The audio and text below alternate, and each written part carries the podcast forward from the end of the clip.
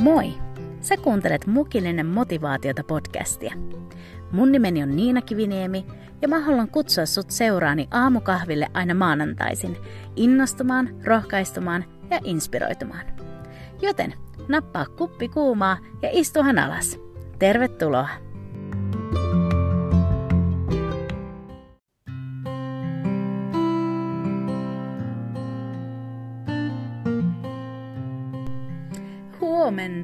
ja ihanaa uutta viikkoa.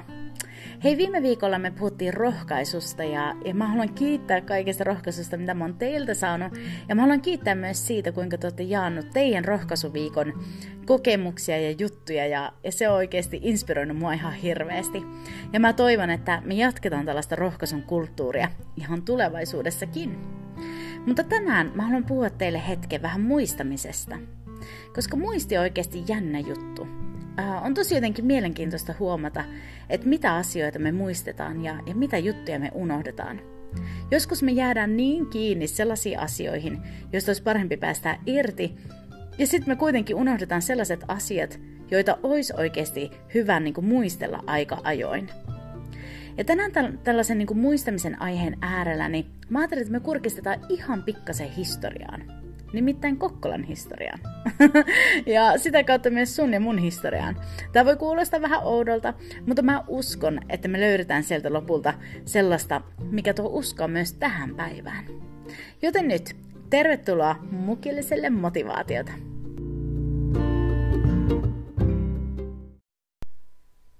Mä oon jo aiemminkin maininnut täällä podcastissa sen, että mä asun Kokkolassa. Ja tällä kaupungilla on oikeasti aika mielenkiintoinen historia – Mä en ole itse ihan aina ollut niin kiinnostunut historiasta, mutta sitten kun mä tajusin, että historiassa on kyse tarinoista, joita mä rakastan, niin sitä kautta mä oon löytänyt ihan uudenlaisen kiinnostuksen historiaa kohtaan. Ja nyt mä haluan viedä sut hetkeksi aikaan Kokkolan kaupungin historiassa. Ja tästä tulee nyt vähän tällaista historiasettiä, mutta pysy mukana, mulla on pointti tälle kaikelle, mä lupaan. Mutta siis Oolannin sodan aikana, vuonna 1854, Kokkolassa Halkokarin rannalla käytiin tällainen pieni taistelu suomalaisten ja englantilaisten välillä. Tätä taistelua kutsutaan Halkokarin kahakaksi. Englannin laivaston sotilaat oli jo aiemmin hävittänyt Oulun ja Raahen satamia ja rakennuksia, ja nyt he olivat valmistautuneet hyökkäämään Kokkolaan.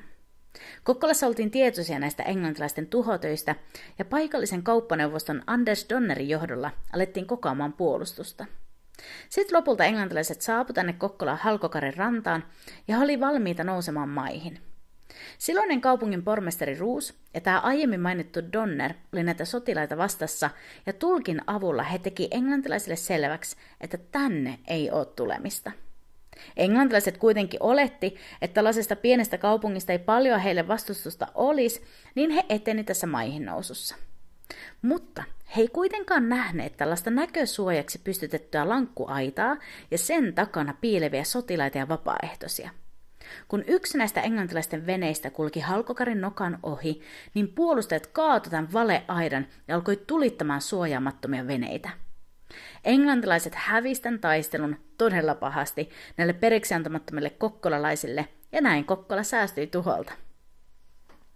Ja tänäkin päivänä täältä Kokkolasta löytyy tällainen englantilaisten vene, eli barkassi, joka jäi näiltä englantilaisilta sotasaalina kaupunkiin. Ja se on tiettävästi maailman ainut englantilaisen kuninkaallisen sotalaivaston säilynyt sotasaalis, ja se on esillä Englannin puistossa täällä Kokkolassa. Whoop, whoop, hyvä Kokkola! Ja sitten tuolla kahakka paikalla, Halkokarin rannalla, niin on pystytetty muistomerkki tälle taistelulle. Ja se muistuttaa tästä paikallisten rohkeudesta ja sitä kautta saadusta voitosta. Ja nyt mun tällainen niin kuin vakiokävelylenkki sattuu kulkemaan noiden molempien muistomerkkien ohi. Ja joka kerta, kun mä näen tämän barkassin, tai mä kävelen tämän muistomerkkirannan kautta, niin automaattisesti ne tuo mieleen ne tarinat tuosta taistelusta, joista mun kuulee lukenut. Ne muistuttaa mua siitä sisukkuudesta, mikä näistä mua edeltävistä paikallisista löytyi, ja siitä, kuinka heidän jälkeen tulleet sukupolvet saa nyt elää niin sanotusti niin kuin säästyneessä Kokkolassa – ja mun mieleen on viime päivinä noussut tällainen kysymys.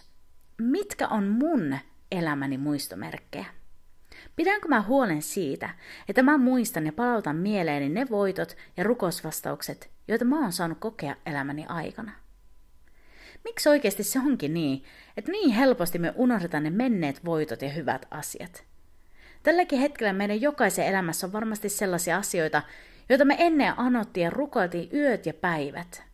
Mutta nyt se kiitollisuus niistä on hämärtynyt tai jotenkin peittynyt sinne uusien haasteiden ja tarpeiden alle. Mutta raamatussa kuitenkin useammassakin paikassa kehoitetaan muistamaan Jumalan hyvyys ja ihmetteot. Ja vanhassa testamentissa ihmiset teki ihan niin kuin fyysisiäkin muistomerkkejä, tai ne kokos sellaisia muistokiviä, jotta nämä niin tulevatkin sukupolvet sais kuulla Jumalan ihmetteoista. Joten miksi olisi hyvä muistaa? Miksi on hyvä olla unohtamatta Jumalan aiempia ihmeitä? No, ihan ensinnäkin vaan sen niin kuin kiitollisuudenkin tähden.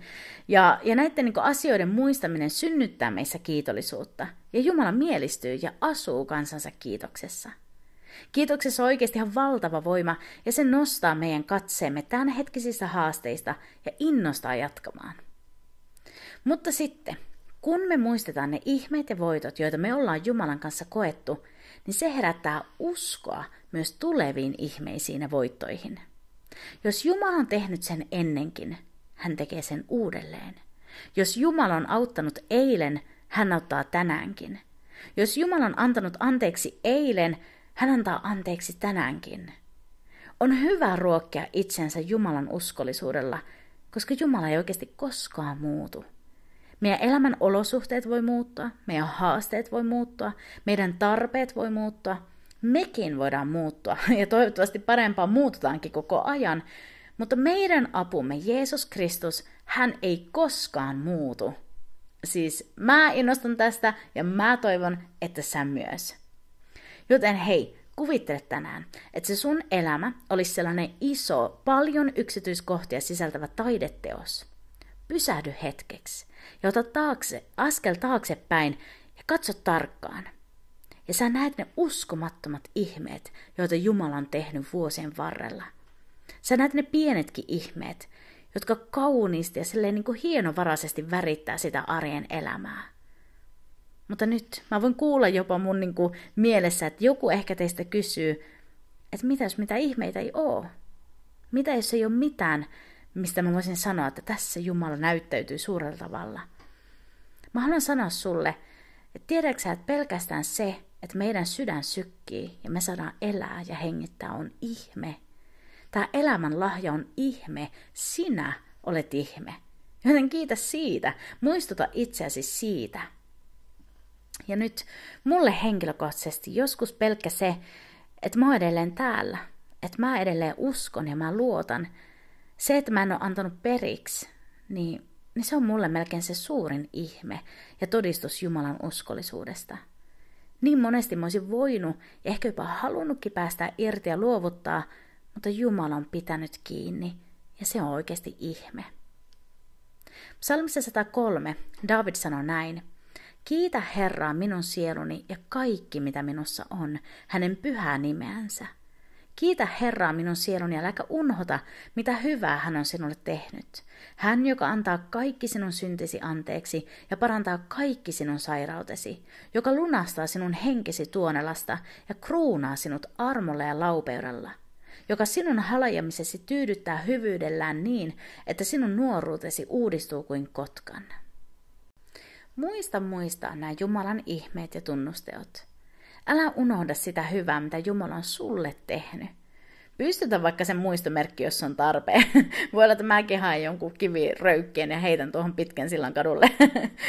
Mutta vaati se mitä tahansa, niin pidä sun edessä ja mielessäsi se, mitä Jumala on jo tehnyt sun elämässä. Mä uskon, että meidän kaikkien ympärillä on suunnaton määrä rukousvastauksia, jotka me ollaan vaan kiiren keskellä unohdettu. Se sun ja Jumalan yhteinen historia tuo voimaa ja uskoa siihen, mitä sä käyt läpi just nyt. Jos Jumala kykeni auttamaan sua eilen, niin tiedätkö, hän kykenee auttamaan sua tänäänkin.